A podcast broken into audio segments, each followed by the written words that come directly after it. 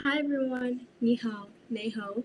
My name is Stephanie, and I'm currently a student in the Bay Area, proficient in languages such as English, Chinese, and Mandarin. I grew up in a Mandarin speaking environment. My parents were both from China, but I went to an English speaking school and I now attend a Catholic English speaking school. So I am proficient in English and native to Mandarin.